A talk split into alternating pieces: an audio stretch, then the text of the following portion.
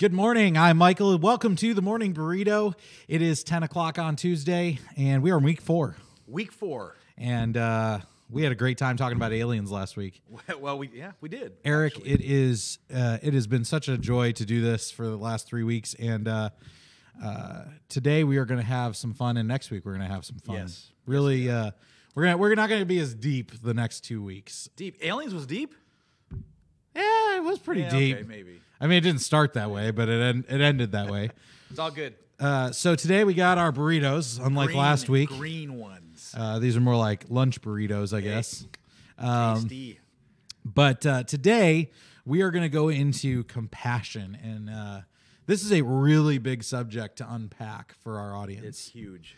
so why don't you uh, break down for us to get us started? Um, what are what is a cool story you have, uh, or a fun fun laughable Story story? time already? Oh yeah, let's let's Right let's start top. with a story about Um, uh, about just compassion. What make what do you think of when you hear the word compassion? Well, do you want to know what I think of, or do you want a story? A story that illuminates what you think of it.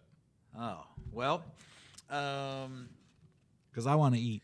okay, you right. eat. So probably one of the the stories that comes to mind is we're we're on this mission trip uh, with our with our students, and it was a, a trip to um, white collar people that lived in a marina and um, out on their yachts and you know multi million dollar boats, stuff that we would only dream about.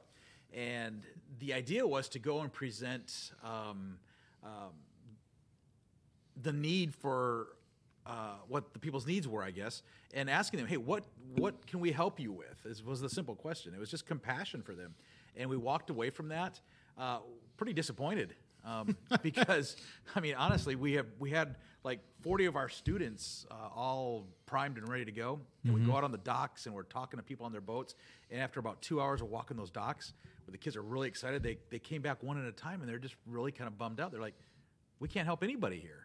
Nobody needed help. So when I look at compassion, um, it's kind of hard to maybe do that sometimes because we don't really know what the needs are. So you ask, but it's hard when you have money uh, to not really know what your needs are. So that that's one. Um, I don't think people know what their needs are sometimes. Um, So, kind of like we've done the last three weeks. Fourth week, why change precedent? Uh, defining the term uh, that we're discussing is probably an important part Okay. of this discussion. So, let's let's start here very simply.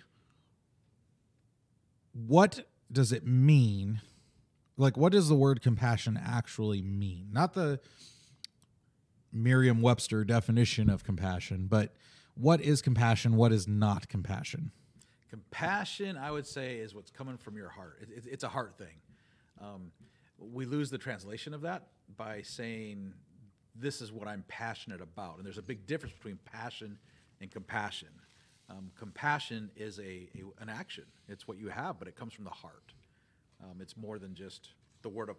You know, I'm passionate about a lot of things, but compassion, the action of passion, is kind of hard sometimes. You are passionate about coffee. I am very much so, which I should have had coffee this morning. I'm passionate about water. Yeah. We're not advertising Nestle, but you know. Right. That's why I got my label turned backwards, so they didn't know. Keeps us keeps us honest. So, in the church world, Yep. we tend to use a phrase that is synonymous in our eyes with compassion. Okay. We'll use the phrase loving your neighbor. So, how does loving your neighbor uh, is is it the same as compassion? Is it part of compassion? Is it the whole definition? Is that really what it is?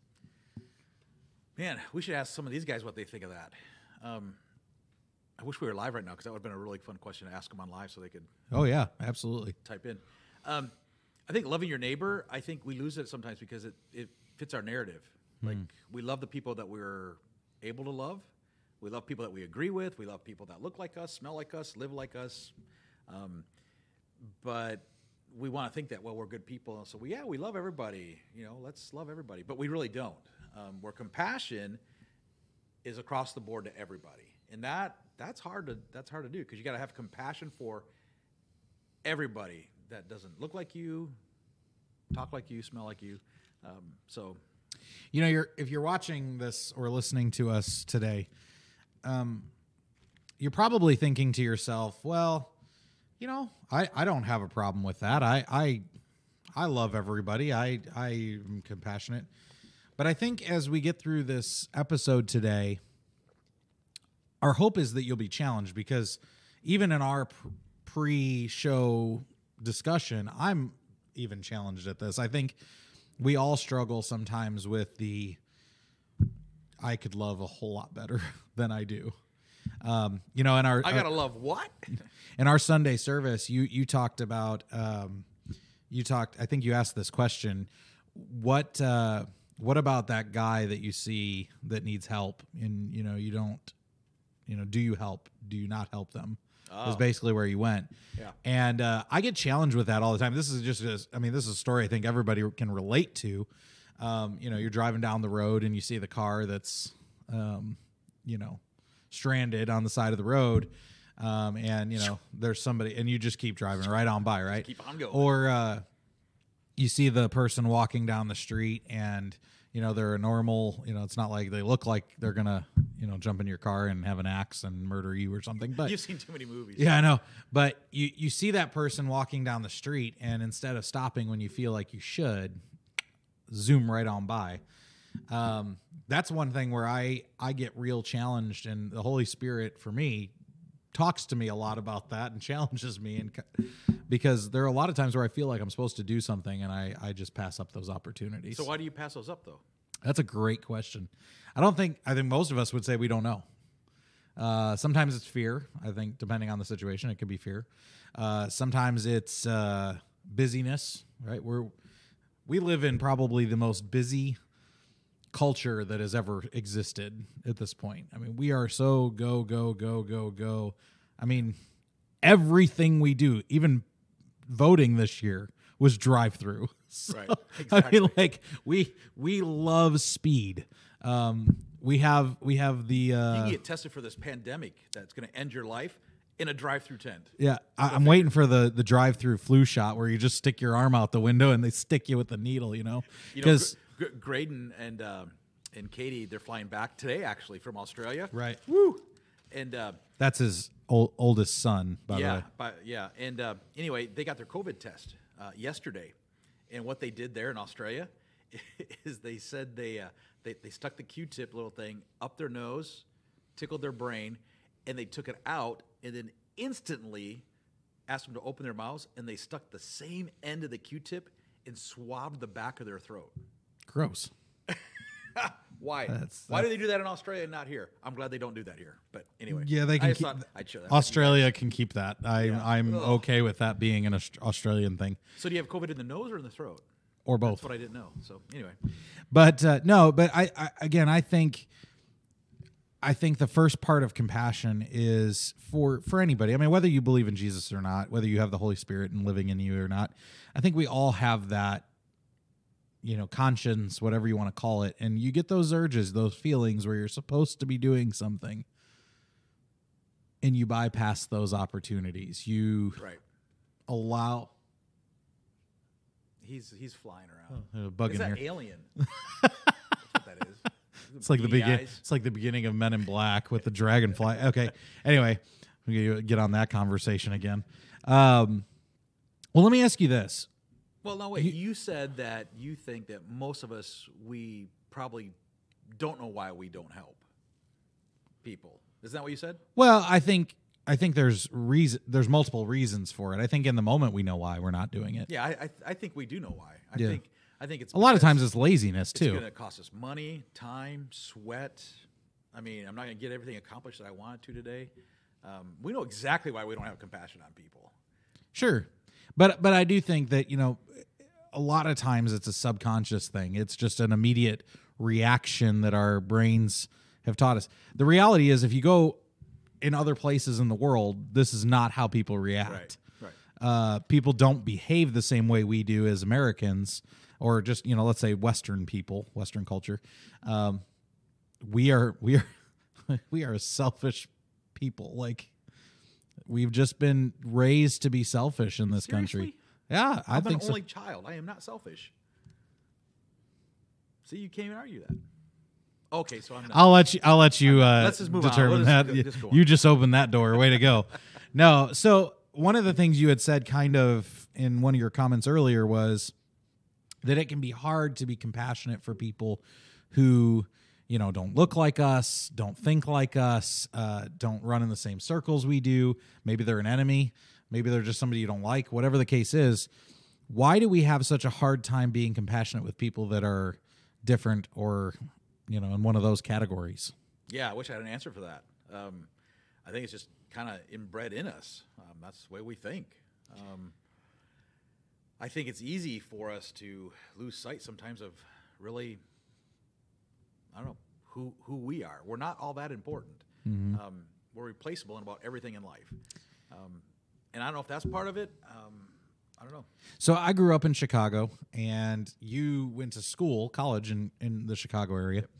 So we ran in the same uh, area for a while, and I don't know about you, but when I would go to downtown Chicago with groups of friends or whatever, um, young adult group or whatever, um, I remember this one time we had uh, we were walking down State Street, uh, right near where uh, the Chicago Theater is, and I mean, just really a beautiful part of of Chicago's downtown area.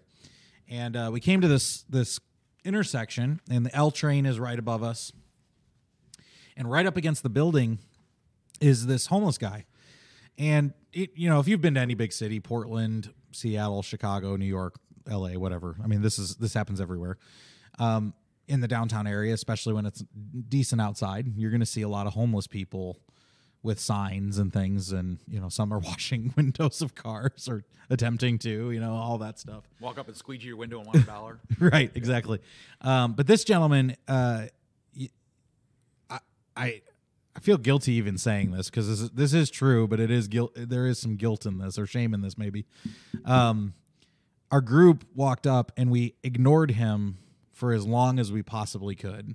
We pretended as if he wasn't behind oh, the us old pretend. I don't see you. and you could tell it was aggravating to him that we were just you know he was an african american fellow and we're these you know group of white kids from the suburbs of chicago and we're completely ignoring this guy and one of the girls in our group uh, at the time she she turns around and she goes to start talking to this guy i couldn't tell you what his name was um, but what i do remember is that his sign was something i will never ever ever forget uh, absolutely unforgettable sign.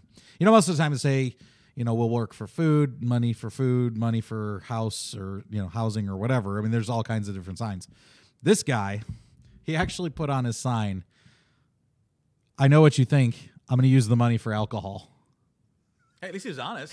which was the the whole point. It was so Right. un- unforgettable because he was being completely transparent. You ever wonder where they get the markers? I do. Do you have an answer? I have no idea. I don't either. but uh but anyway this guy was a really really cool dude to talk to we uh, all of us ended up turning around since uh this girl was having the conversation and um heard his story and uh, his story was it was hard to hear i mean it was really a really difficult story um you Was know it a true story? You think? parts of it probably i mean there was probably aspects of it that were exaggerated at very minimal but as we talked to him we told him we said look man we we can't we can't justify just giving you money so you can go spend it on alcohol which i'm sure you understand and he understood that but we said this is what we will do we'll take you over to the the walgreens on the corner or whatever we'll get you a blanket get you a pillow um, uh, get you you know some other things that you know you may need. And we'll take you to the mcdonald's on the other corner and we'll get you some food. How's that sound? And we took this guy and and we all chipped in and got him some stuff at the walgreens got him uh, the mcdonald's. And it was one of those moments where when i look back on it that day at that moment i was like man how did i how did i completely miss that opportunity you know, if it wouldn't been for that girl, we would all the whole group would have missed that opportunity Yeah. to be compassionate on a guy who clearly was in a pl- bad place. I mean, he may still be in the bad place as of today. I don't know, but um, he didn't look like me. He wasn't in the same position. Um, I've never been in that position, so maybe that played into it, like we're talking about. Right. Yeah, I mean, it does. It depends a lot on on your circumstance. I think at the moment, um, and what your focus is. Um, because you didn't go on on that trip with that specific thought in mind, right? To help Correct. that guy. So um, I took a group to inner city Chicago, down on the second level of Chicago, where all the trucks, you know, go in and delivery and all that. Like Lower Wacker Drive. Yeah, that area? Yeah, exactly. hmm And um, and we had the the mission in our mind to go have compassion on these people, and we went and same thing. We didn't give them money, but we took them to McDonald's or fast food or whatever to to eat. And uh, man, my group was so excited to go help that, that, that we met this guy.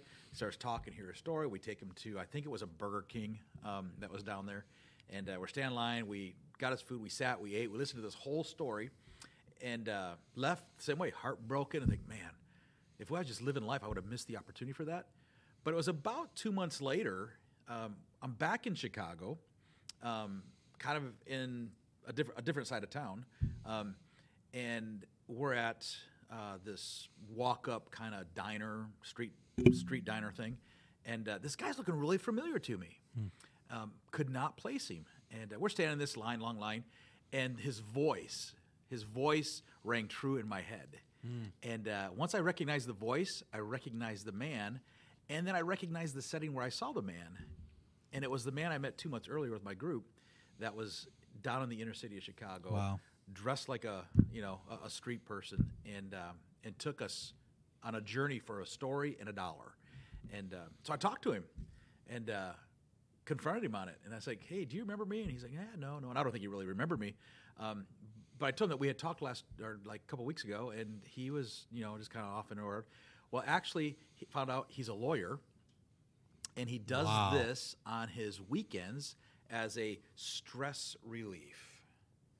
And uh, I was so ticked off at that guy um, because then we were able to have a real conversation. And uh, he knew I was a pastor, he knew I was part of the church, and he was very apologetic. He said, I don't ever mean to hurt anybody, but But isn't that? I mean, wouldn't that play into now? It's harder for you the next time. It is to be You compassionate because you've been, you know, it's like the "fool me once, fool me twice" thing. Right. You know, um, and and you know the question obviously in that situation would have to be asked: Isn't that stealing? Like it's manipulation. It's it's Well, theft. is. It's But we also grew so much out of that because I Sure. went back and told my group the story, and they're like, "Are you serious? Let's go TP his house." Back when we had lots of TP, um, we, we did those yeah. things. We don't have we don't have toilet paper right now. Right it now. just all disappeared off right the now. shelf again. But you know, it was the, it was the same trip that we were on that uh, this guy um, came across us, and uh, same thing. Um, we went and we still had the same mindset that hey, we're here to give compassion to whoever needs it. And this guy's name's Gus. Still remember his name? Gus. Gus. Gus was a that man name. that sold uh, the homeless street newspaper. I don't remember the name of that newspaper, but but they would sell it and they would get like so many so much proceed out of it. But Huh. um, so he came out to sell us a newspaper, and of course, you know, we bought like I don't know everything he had, and um, but then we are gonna feed him, and it was it was dusk ish. Um, and uh, right behind me, the only restaurant that was there was like this, probably this four star restaurant. Uh, right behind us on the same sidewalk, it was like me, the door, like to you. I mean, we were that close. And uh, we had talked to this guy probably for, I don't know, 15, 20 minutes, got his, you know, story, built a little relationship. And I said, hey, come on in, let's get you something to eat. And when I turned around, the, the sign on the door went from open to closed. And I mean, he, it, it, it, this man just was like lit up on fire and just totally irritated. Yeah. Well, that, that was aimed toward me because now I'm the, the white guy that, you know, was going to take him in there and they won't even let me in to do it. And uh, so everybody now is against him. And uh, anyway, the situation went really, really bad. Um, I mean, we won't get into all those details, but it went really bad. And, and out of out of all my training and all of my my gut instinct working with homeless people for the years that I did, um, I actually ended up uh, decking this guy in the street of downtown Chicago at night in front of my students. Um, and uh, I Did you, still did you get fired? I didn't get fired, but I would do the same thing today because it was a very dangerous situation that he put us in. And uh, but my kids are like, "Ah," and my wife, she's already gone with the kids. And anyway, it was it was a mess. And we take off and we're walking as fast as we can down the, the sidewalk. And Gus gets up out of the street, walks on the other side of the road, and he's walking down the other sidewalk. And I noticed something very very unique that I had not experienced before. As far as I knew, it was my group and Gus on the road. But when he walked past every alleyway, there were people that came out of the alley and I I couldn't walk my group fast enough. Um, Oh, and before I knew it, here comes somebody had gone down and gotten our church van, and you know we had an emergency system in case we had this kind of problem. Here comes a van. It comes screeching up to the curb. We're throwing kids in the van, and we take off.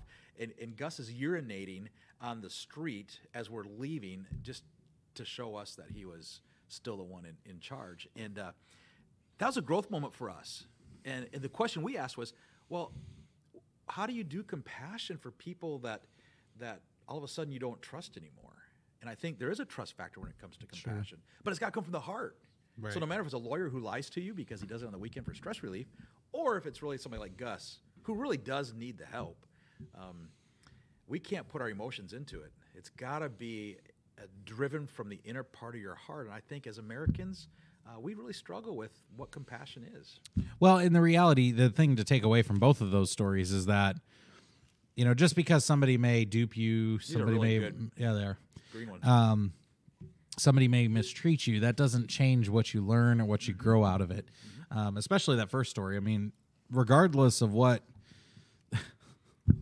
regardless of the intentions of the, I, I, I pause to even say gentleman, um, but the the individual. I'll just leave it at lawyer. Yeah, the lawyer. Um, your kid still grew out of that. You still Yep. grew out of that as a as an as a leader, as a pastor, and so um, so that's a great thing. You know, one of the things that we we talked about in our pre-show meeting, and just uh, something that we both noticed over the course of our lives and our pastoral careers.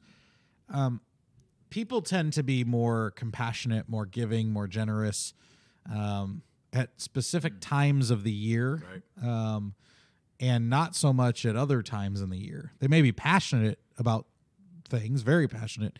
Um, some of the examples that we talked about is uh, times that they don't seem to be very compassionate or giving or generous is uh, tax time Tax season. tax time seems to be a rough time. Um, you know, certainly right after Christmas is a is a rough time to be compassionate or giving. Um, pay the visa bill. uh, you know, we we've seen this in these last you know couple months, or well, really probably the last year. Uh, election time, people are a lot less generous or giving, especially when we talk about people they don't agree with and and, and those sorts of things. But um, we also see that people are generally much more prone and much more able or willing to be generous and giving in the holidays. And as we are coming into Thanksgiving in a couple weeks and Christmas is not far behind that, why do you think that is that we like everybody across the board is much easier for the most part at being giving this time of year, but in those other times, summertime when we're going on vacations and all that, we don't want to be giving. We we just can't do it. I think it's a loaded question you set me up for, is what I think. Boom, drop the mic. Let's go. You know, because it'd be really easy to answer that question by just by simply saying we feel like we have to give compassion to somebody because we're living in such a, you know, um, what? Um, I don't even know what the word would be, but we're spending all the money on us for Christmas. Give me a word. Selfish. Selfish. Oh, Okay, that's I Self-serving, you know. thought of that. So we're being really selfish in what we're doing. So of course we have to balance that out. So I think that's, I think one reason we see compassion at this time. The other thing is, is that it, it is pretty cool. It's a dynamic where we're all in it together. I mean, we have a word called Thanksgiving, and we're supposed to spread the Christmas joy, right, or the Xmas joy if you're being PC. Um, it, it's like it's like everybody's doing it, so of course we feel good with it, right? Um, and that's wrong Hmm. because it's not it's not heart driven. It's Seasonal. selfish, seasonal driven, right? I mean, It's yeah, what you're supposed to do. It's an yeah, it's what- obligation. it's, what, you do, and and whether it's tradition, that's what you do. I mean, we're gonna talk traditions here pretty quick. Like in, well, I'm just gonna tell it now. Can I do that? yeah, go ahead. Like so, next week, uh, traditions, famous, most authentic, most real, the biggest, the happiest traditions for Thanksgiving that you can come up with. That's what we're gonna talk about. We're gonna Yeah, and so it just you know while we're taking this pause, start sending in some comments for next week. Give us some ammo, Oh, some stuff to talk about. Yeah. Um, in the comments for this show, we'll take a look at them and we'll we'll include them in next week's show. If you have some, Wow, we just thought of that right now. you know, and if it's it's funny, uh, it could be just really cool. It could be not so good traditions, That ones could- that, that didn't work be- out so could- well. really funny. Um, you know, whatever. I post them in the comments and we'll we'll Yeah. we'll put those into Yeah, next and we're show. sorry we don't have a T-shirt to send you. Um, for doing that. So if we use Maybe yours- someday. if we use yours on the podcast, you get nothing. Just saying. So But you can have a burrito. well, you got to make it yourself. That's true. So anyway, getting back to where we were Yeah. at, it's I I have a I've had a hard time with the people don't think like me, people don't look like me, so therefore I'm not going to be generous.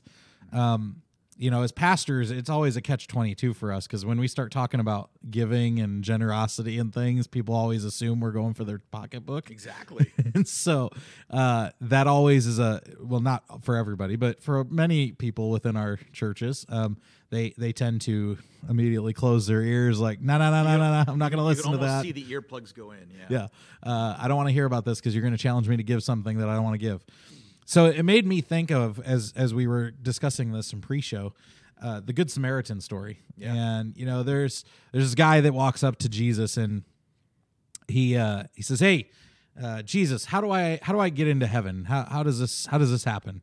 And Jesus says, "Well, you follow the cam- commandments. You know, you do you do the things you're supposed to do. Love your mother and father, honor them. You know, love the Lord your God. This, that, and the other." He's like, "Oh, dude, got that. Good. We're we're we're good there." Okay, well, um, sell all your possessions, give the money to the poor, then you can come follow me. And what was his reaction? His brakes were on full bore, man.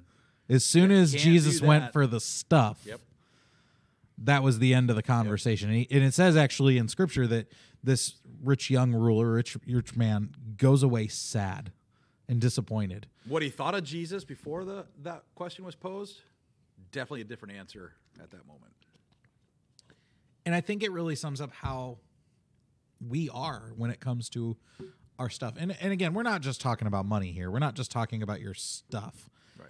Although that does come into play. Time, talent, sweat equity, Sure. all of it. um, you know, again, you know, going back to where we started this conversation, there are plenty of times where you're driving down the road. It's not going to cost you anything other than time, and you just completely ignore the car on the side of the road. You may not have to spend one dime, but you're going to have to spend some time, and that time is valuable to you. So therefore, you're not going to waste it, quote unquote, on somebody that you don't know. Um, you know what's even more sad is the people who won't give the time to their own families, to their own loved ones Yep. this is not something we even had in show notes, but this is just something that came to me. Why do you think we have such a hard time with even our loved ones of being compassionate? Because we're compassionate with them all the time. It's time to buck it up. Put your big boy pants on. Let's go. I mean, I mean, you see it, you see it in families all the time, as, especially as pastors. We see it. Um, you know, in fact, you know, we've we've seen it recently in in just our church uh, and some of our people um, that are connected to our church. The compassion for people within a family is not necessarily there, and it's it's heartbreaking to watch. Right? What's the solution? well, I think I think part of the problem of that, before you get to the solution, is um, is that that happens because we do live with each other in close proximity, and you know you become blind um, to what some of the hard emotions are, and you become blind to um, what the person maybe really is dealing with. Um, I mean, you know what it's like. I mean, when you were new, when you first moved here, you walk around our campus and you would have noticed all kinds of things. But now you've been here a year, and you could walk through here and you wouldn't notice um, those things anymore because you've you've lived in it. So I think that's part of the part of the problem when it comes to family and compassion. Uh, we just w- we live with you and we know you and we know you're going to get over it. So you know, just buck it up and and, and go. Um, but what's the solution?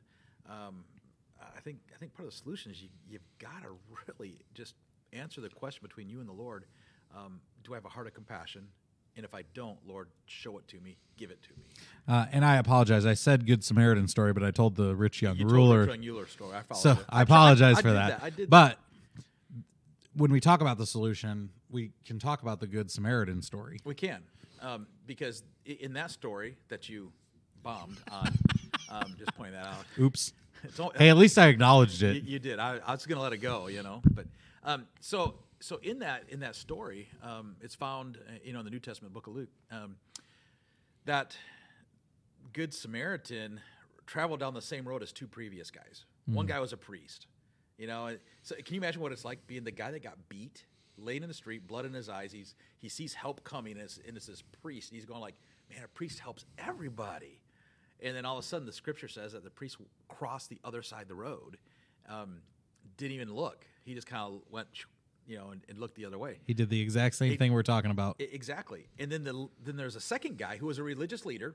Um, he was a, a Levite. Um, and if there's anybody that should help, it's anybody who knows anything about you know their faith and loves their God and you know goes to church, probably never misses a day, and gives them the offering and gives to missions and you know whatever. Um, but the Levite Bible says he didn't go to the other side. He he just avoided him. Like he walked he like walked by but looked the opposite way. I mean, totally avoid. And then there's that third person, the, the the Samaritan that comes down the same road, same amount of time, and the the guy in the ditch is a is a Jew, and the Samaritan um, who's walking the road is his enemy. And the, Why why is that significant that they're Well, the Jews and the Samaritans? Okay, because it's racial. Okay. Um, so this whole racist thing, um, you talk about racism in our in our nation now today, it's nothing different than it was back in you know this time. So uh, racism racism has always been there. So here this guy is, he walks by, he's looking at his his brother. He's got a racist heart. You know, he, he both of them do. If there's ever a guy he didn't want to have help him out of the ditch, it would be the good Samaritan. You know, because not everybody's gonna talk and you just kind of go that way. But what he did um, is he stopped and he looked, and instead of spitting on the guy when he walked by, like maybe the Levite did, right? I mean, he didn't physically spit, but he turned his head. Um, the Bible says that he had uh, a- heart of compassion. His Yeah. heart went out to him. Yep. And so, what's this guy do? His, his brother, his racist brother, goes, picks him up, puts him on his donkey, takes him into town, puts him up at like you know a five star hotel, which probably is more like a Motel Six. Um, I'm not really sure, but puts him up in there. Tells the innkeeper, "Hey, I'm going to pay his bill. If there's more, take care of him. Give him first class first aid." They did all his disinfecting, took care of his wounds and bandages, and then he left. He comes back and uh, to pay his bill and square up, and you know, then Jesus goes to the guy and says, "Hey, which one of these three?" To this scholar, this religious guy who was asking the question that you brought up, wrong story, but same question. Um, you know, he, he says, well, "Which one of the three? And the guy was like, "Well, the one that took care of him." And then Jesus says, "Well, go and do likewise. Go do the same thing." Yeah. And um, my question is, did the guy go do the same thing? The Bible doesn't tell us if he did it. I want to say he did not do it. I, you know, if if we're going by human nature, he didn't, Right. right? Um, we we we we talked about this before. We tend to go back to our priors, You go back to what you know. what we know, and where we're at, and so you know whether it's politics, whether it's race, whether it's uh, religion, and you know the different religious philosophies or theologies or whatever. Um, maybe it's just you don't like how somebody looks. Maybe you don't like where they live. Maybe it's a shine on their head. I don't know. That was a nasty You took it meanness. personal. I never said your name. Y'all got that. You understand what he just did. Um, but we always go back to our priors, and so you know, I, I'd love to believe that the the guy who was helped by the Good Samaritan was changed and different for the rest of his life, but we don't know that, and we can't assume that because humans don't change very much. We're we're very Right. very against changing our our our being who we are. So well, let's let's let's wrap this up, and uh, I guess the the the thing that we need to um, end with uh, is maybe maybe a story, a story from each of us that from our own experience of where maybe for you personally, I have one that's more personal to me, where God kind of grabbed you and said, "Hey." You know, you have a bad attitude about this, and you know you're in a service type of opportunity. Um, do you have a story like that? Where I had a Or have bad- you just been always good attitude and you just serve, serve, serve and don't ever have an issue? Well, I wasn't thinking of a bad attitude turning into a good, compassionate attitude. Um, I probably have several of those stories, um, but you kind of want to forget some of those. Um, I, I- I think I think out of one story that it probably doesn't answer that or fit that, but it uh, it's a story of uh, my wife and I. We were in a our first church together right after we were married. Actually, not right after, like five years after we were married. Uh, found out we're pregnant, and um, it was uh, a Sunday morning, and it was it was hard. It was a hard Sunday morning because we had um, just found out and just went through uh, having a miscarriage Oh boy. and you You know, it was our first miscarriage, and uh, I had no idea what the word miscarriage even meant until that that day. And as a pastor, we don't go ask our people for a lot. We don't go ask for really anything.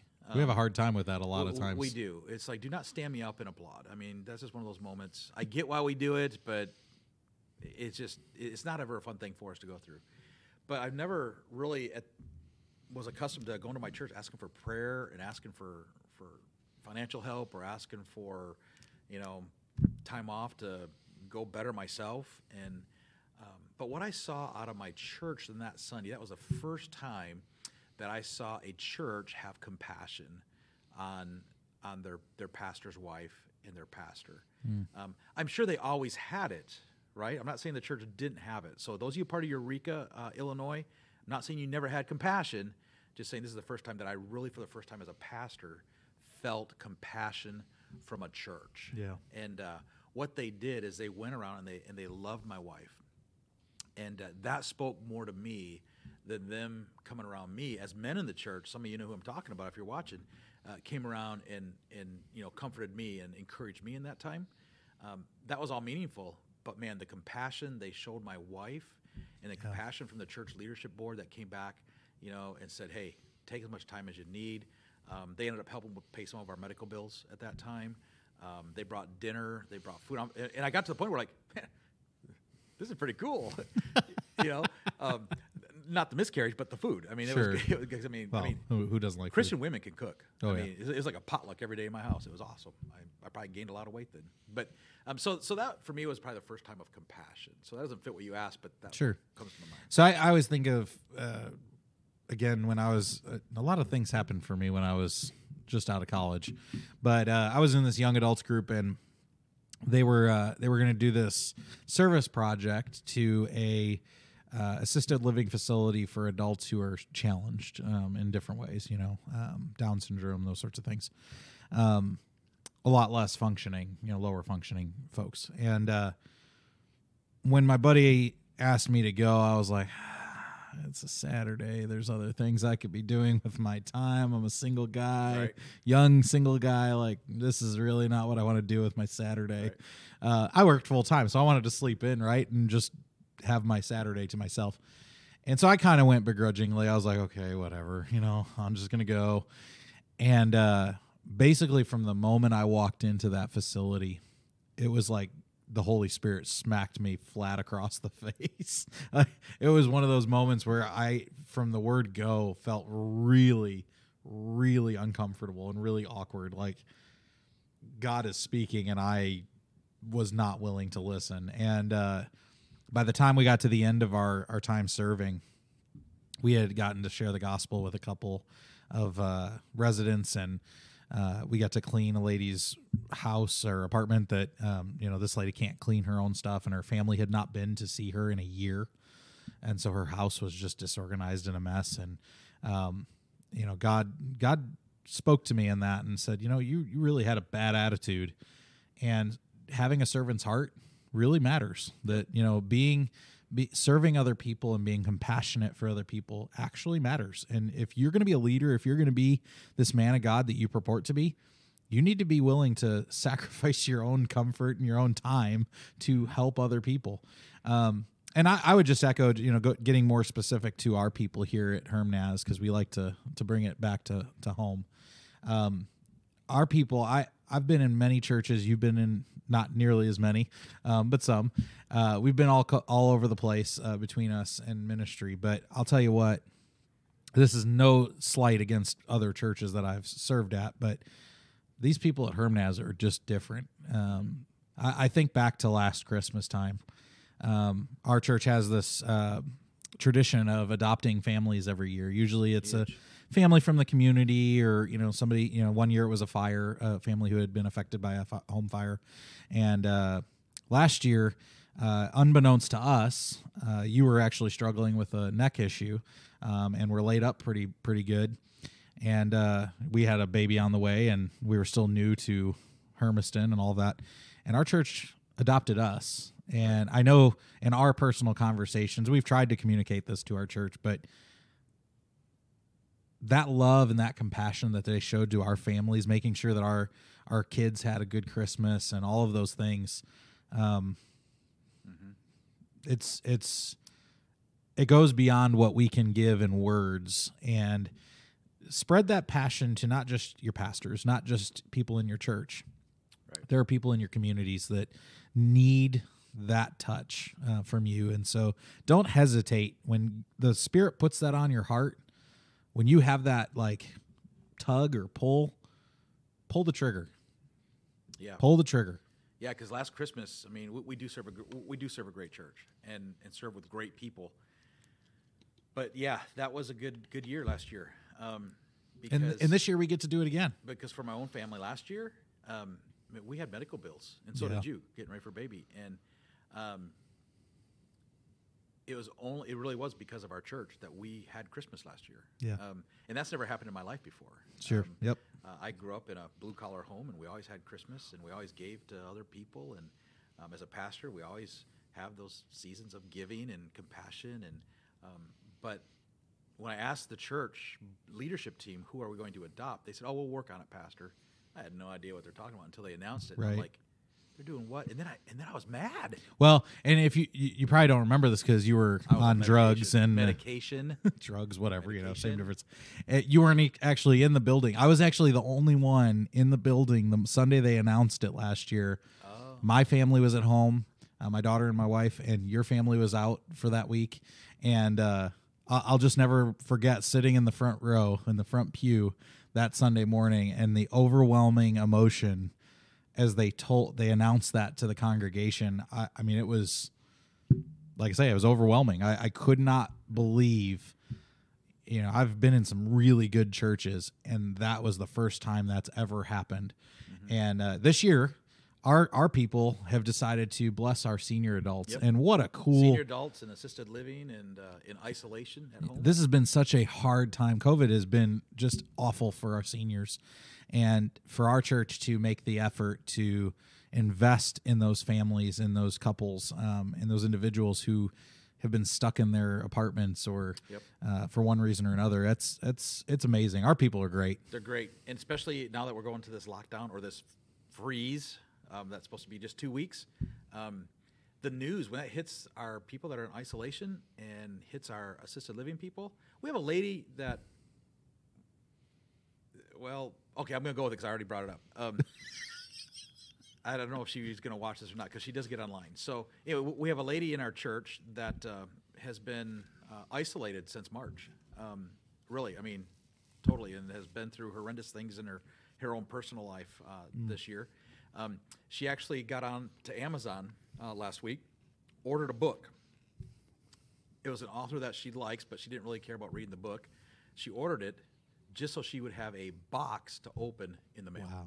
And that's why I'm like, oh man, you don't know what our church is about ready to do for you, but our church is ready to love on you. Yeah. And, and I mean, so it, it, it's a heart of compassion. That's what I love about our church because it's not just the season. We do this all year long. Right. Right. I mean, Hermnaz, you do a great job. We adopt a school. Uh, we help immigrants. We help burn victims. We help people in Ethiopia, uh, Kenya, Kenya. Uganda. Honduras is coming up. Honduras is coming up. I mean, the hurricanes in Honduras right now. We raised 240. I was going to say 240,000. What I was going to say. That would've would be nice. awesome. That would've would've been awesome. cool. But just just 240 dollars just yesterday for just even bringing it up that hey, Honduras needs needs the funding um, because they're. I mean, they lost everything. So And if, if you're a Hermnaz person and you're watching this today, um, get on the jump on the bandwagon. Let's you know get Yeah, a, be a serve. part of this uh, because it's it, it's it's serving, it's giving, it's sacrificially. I mean, Jesus gave everything for us, so giving a little bit of our time and our resources shouldn't be that big of a deal. and you know, if you're not here at Hermnaz, um, go to your church. Yeah. I mean, uh, if you don't have one, find one. That's right. And if they're not compassionate, kick them in the tail feathers. Tell them your story, and this is what you want, and uh, and and lead by example. Yeah. Um, I know that we need people here that lead by example, and whatever church you go to or don't go to yet, that you're about to go to, uh, lead by example. Yeah. And it's got to be a heart of compassion. It's not passion, and it's not interest, and it's not your platform, and it's not uh, the things that you want to you know take a stand in. It really is compassion for those that are are least in this world, and uh, and so so do that. So so yeah. So hey, thanks for watching today. Um, Yeah. Huge. I didn't get a chance to eat my whole burrito, but uh, but did we're you even going take to. a bite? Well, I, I, I did, but man, it was like I, I have to I have to eat it when I. You were excited about this I was- conversation I was, today. but I have to be able to chew on it because that's like today it's like really really good for some reason. So if you I mean, don't- it was good last week. But If you, if you don't know, uh, again, we're on Facebook. We're working on YouTube. Hopefully, that'll be done here soon. And then uh, Spotify, iTunes, uh, Google Podcasts. going, man. It's we're we're all over the place. Um, please just share this. Send it out to everybody. Uh, this is not just for the Christian person. This is for anybody. And uh, we just appreciate you taking the time and spending uh, an, a half hour or so with us every Tuesday morning. So, and I, I got one more story. oh yeah, So close us out with a story. it- it's it's a story. Everybody that that owns this will understand this short story. When it comes to compassion, if you own a pickup truck or a pickup truck and a trailer, enough said. with that said, have to a- compassion. Have a great week, and we will see you next week as we talk about traditions. Traditions. Let's go. All right, see you guys. ya.